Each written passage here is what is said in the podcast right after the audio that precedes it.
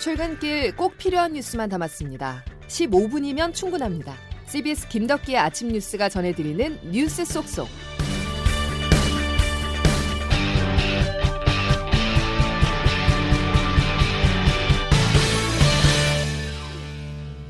여러분 안녕하십니까? 8월 23일 김덕기 아침 뉴스입니다. 올해 들어 우리나라에 직접 영향을 주는 첫 태풍이 북상하고 있습니다. 이번 태풍의 특징은 바람도 바람이지만 많은 비를 쏟아낼 것으로 보입니다. 오늘 밤 전남 남해안에 상륙한다는 소식인데요. 고비는 오늘 밤부터 내일 새벽이 될 전망입니다. 자세한 소식 조태인 기자입니다. 현재 오키나와 서북 서쪽에 위치하고 있는 태풍 오마이스가 북상하면서 오늘 저녁 제주 부근을 지나 자정쯤에는 남해안에 상륙할 것으로 보입니다. 올해 우리나라에 영향을 주는 첫 태풍입니다. 태풍 오마이스는 내일 새벽 온대 저기압으로 바뀌어 동해상으로 빠져나갈 전망인데 오늘 저녁부터 자정이 고비입니다. 제주와 남부지방에는 순간 최대 초속 30m의 강풍이 예보됐는데 바람보다 걱정인 건 폭우입니다. 많은 수증기를 품고 있는 데다 또 가을 장마의 영향으로 남해안에 머물고 있는 장마 전선과 만나 오늘과 내일 남해안과 지리산 부근 제주 산간에 400mm가 넘는 폭우가 예상됩니다. 중부지방 등 그 밖의 전국으로도 200mm 이상의 큰 비가 내리는 곳이 많겠습니다. 특히 주말 사이 내린 비로 집안이 약해진 데다 추가로 내리는 비로 인한 산사태와 축대 붕괴 등 피해가 우려되는 만큼 더 많은 주의가 필요해 보입니다. 지난 주말 호우경보가 발효됐던 부산과 인천 등에서는 많은 피해가 속출했는데 부산 사상구 모라동 한 아파트 21층에서 강풍에 베란다 창문이 깨지면서 50대 주민이 다쳐 병원 치료를 받았고 인천에서도 어제 오전 부평구의 4층짜리 주택의 3, 4층 벽면 외장재가 강한 바람에 떨어져 인근에 주 주차돼 있던 차량을 덮쳤습니다. 행정안전부는 태풍 위기 경보를 관심에서 주의로 격상하고 중앙재난안전대책본부 비상 1단계를 가동하고 있습니다. CBS 뉴스 조태임입니다. 제12호 태풍 오마이스는 전남 남해안에 상륙을 한 뒤 대구와 영덕을 관통할 것으로 보이는데요. 특히 남부 지역에 최대 400mm의 폭우가 쏟아질 것으로 우려되고 있습니다. 기상청 연결하겠습니다. 이수경 기상 리포터. 네, 기상청입니다. 예, 태풍 경로부터 짚어주시죠. 네, 현재 남부지방을 중심으로 비가 이어지고 있는데요. 제12호 태풍 오마이스는 현재 일본 오키나와 서북 서쪽 약 300km 부근 해상에서 점차 우리나라 쪽으로 접근할 것으로 보입니다.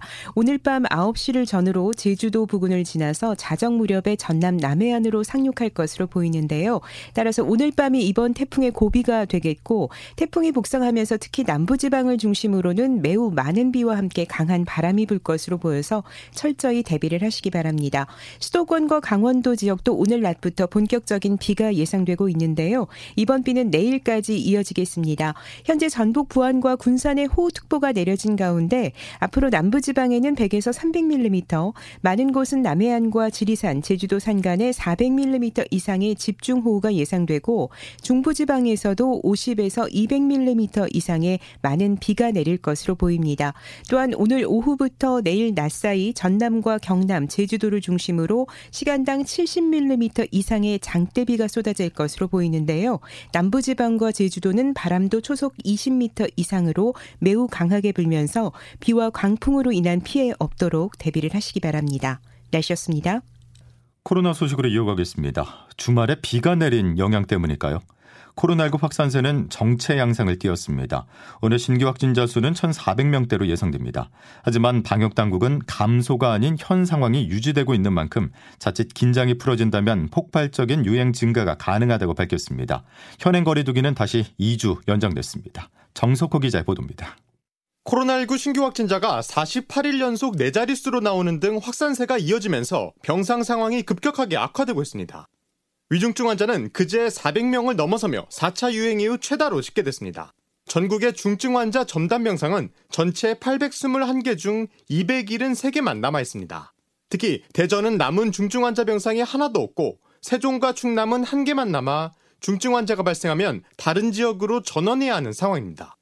이런 가운데 연장된 사회적 거리두기 조치가 오늘부터 2주간 시행됩니다.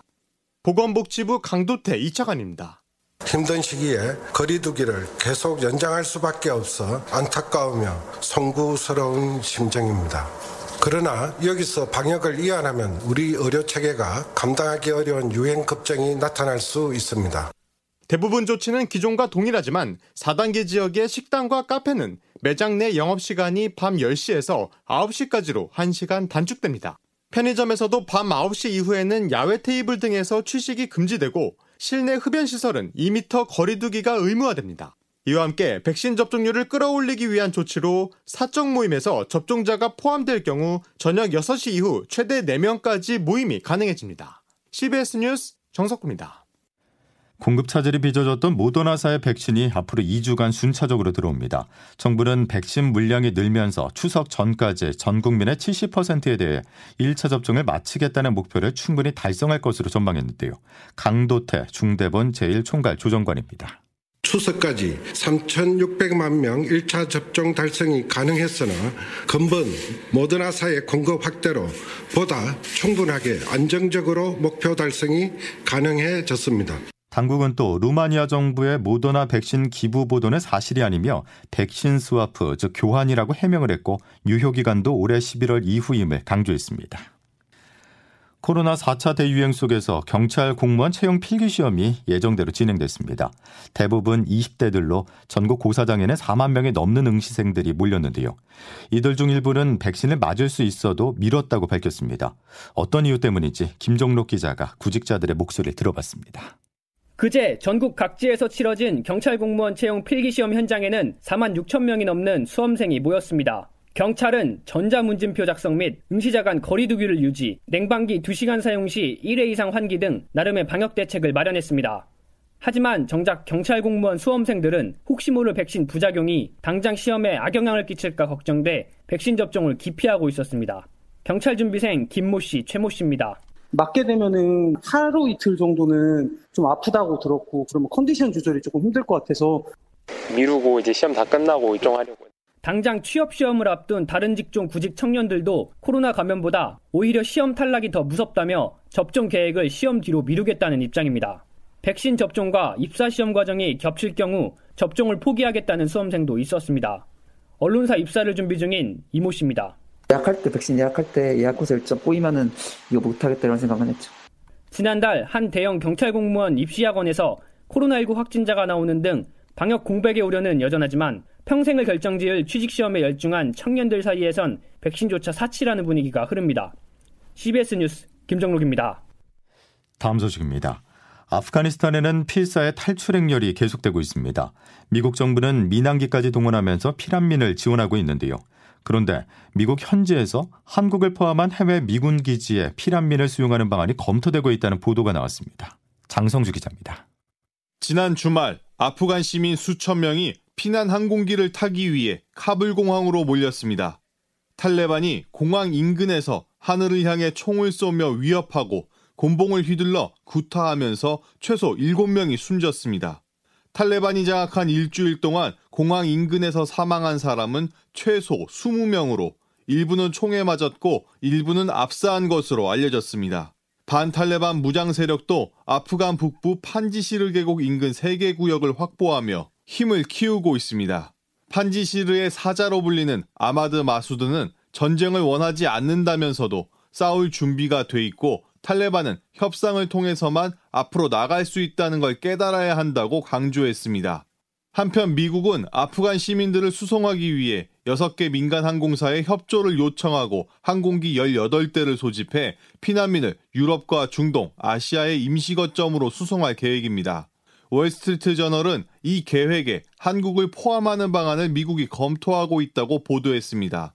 이에 대해 주한미군은 특별한 지시를 받은 게 없고 임무 수행 지시를 받으면 미 국무부와 국방부, 한국 정부와 협력할 것이라고 말했습니다. CBS 뉴스 장성주입니다.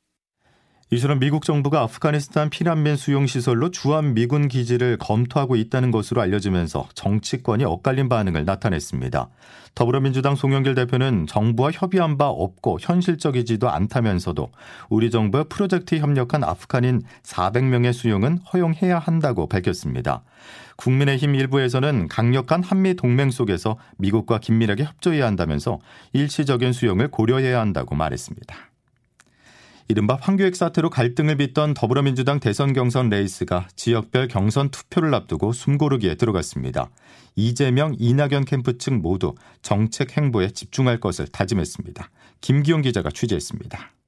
초반 판세를 결정할 첫 경선 지역은 충청입니다. 충청권 바람이 다음 경선 지역인 호남으로도 이어질 수 있는 만큼 후보 캠프 모두 신경이 곤두선 상태입니다. 선두를 달리고 있는 이재명 경기지사는 네거티브를 자제하고 정책 행보에 올인하겠다는 각오입니다. 문재인 정부가 만든 남북관계 토대 위에서 새롭고 전면적인 변화를 만들어내겠습니다. 하지만 1차 슈퍼위크를 앞두고 지사직 리스크에 따른 추가 악재가 불거질 가능성은 여전히 남아 있습니다. 이낙연 전 대표도 충청권 표심 공략에 열을 올리고 있습니다. 이 전 대표는 지난 주말 천안, 당진, 서산, 대전 등지를 찾아 지지를 호소했습니다. 오히려 충청권에서 저의 지지가 상대적으로 높게 나온 여론조사 결과도 있었습니다. 하지만 이 전 대표의 전국 지지율은 10% 초중반으로 지난 7월부터 답보 상태입니다. 또 정세균 후보가 조기 단일화에 선을 긋고 있는 상황이라 후보 간 새 규합이 실현될 수 있을지도 미지수입니다. 결국 두 후보 모두 실효성 있는 정책 공약으로 경쟁력을 끌어올려야 한다는 분석이 나옵니다. CBS 뉴스 김기용입니다. 국민의힘 의원들이 결과를 초조히 기다리고 있습니다. 국민권익위원회가 오늘 야당의 부동산 투기 조사 결과를 발표할 예정인데요. 대선 전국 한복판에서 의원들의 투기 의혹이 제기될 수 있어 야권이 촉각을 곤두세우고 있습니다. 황영찬 기자입니다. 국민권익위원회는 지난 6월 민주당에 대한 부동산 전수조사에 나서 12명의 투기 의혹을 밝혀냈습니다. 비판에 직면한 민주당은 전원 탈당 권유라는 초강수를 뒀는데 일련의 상황을 지켜보고 취임한 국민의힘 이준석 대표는 민주당보다 엄격하게 조치하겠다고 공언해왔습니다. 대선이라는 큰 선거를 앞두고 원칙이라 하면 적어도 민주당이 어떤 기준을 세우는 것보다 더 엄격하고 권익위로부터 자료 제출을 요구받은 국민의힘 의원은 10여 명으로 알려졌는데 투기 의혹의 규모나 수준이 심각하다면 본격적인 대선 국면에 접어든 시점에서 악재로 작용할 수밖에 없습니다. 또 출당과 같은 조치가 취해지면 이미 민주당에 비해 적은 의원 수가 더 적어지기 때문에 이 대표가 신중한 결정을 내려야 한다는 요청이 당내에서 벌써 나오고 있습니다. CBS 뉴스 화영찬입니다.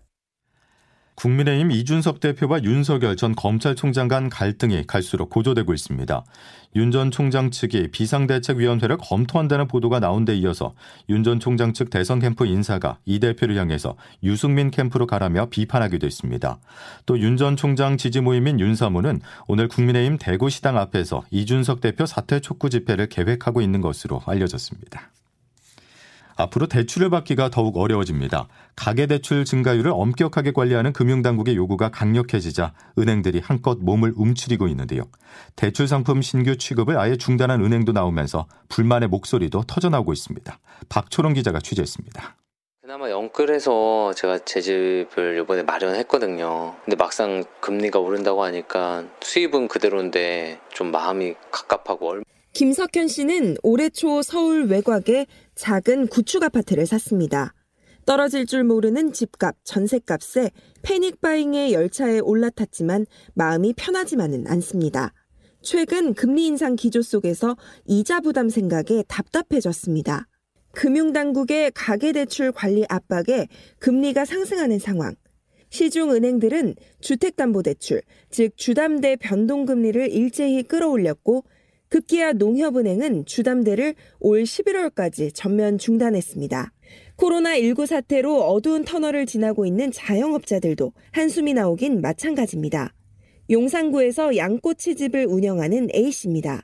시국 이런데 뭐 아, 당연히 어려워는 지지요. 그게 지출이 그만큼 더 나가야 되니까. 음. 전문가들은 가계빚이 빠르게 늘고 있어 초강력 조치가 불가피하지만 코로나 사태 등을 고려해 정책금융을 잘 마련하고 이용할 수 있도록 하는 등 보완책이 필요하다고 입을 모았습니다. CBS 뉴스 박초롱입니다.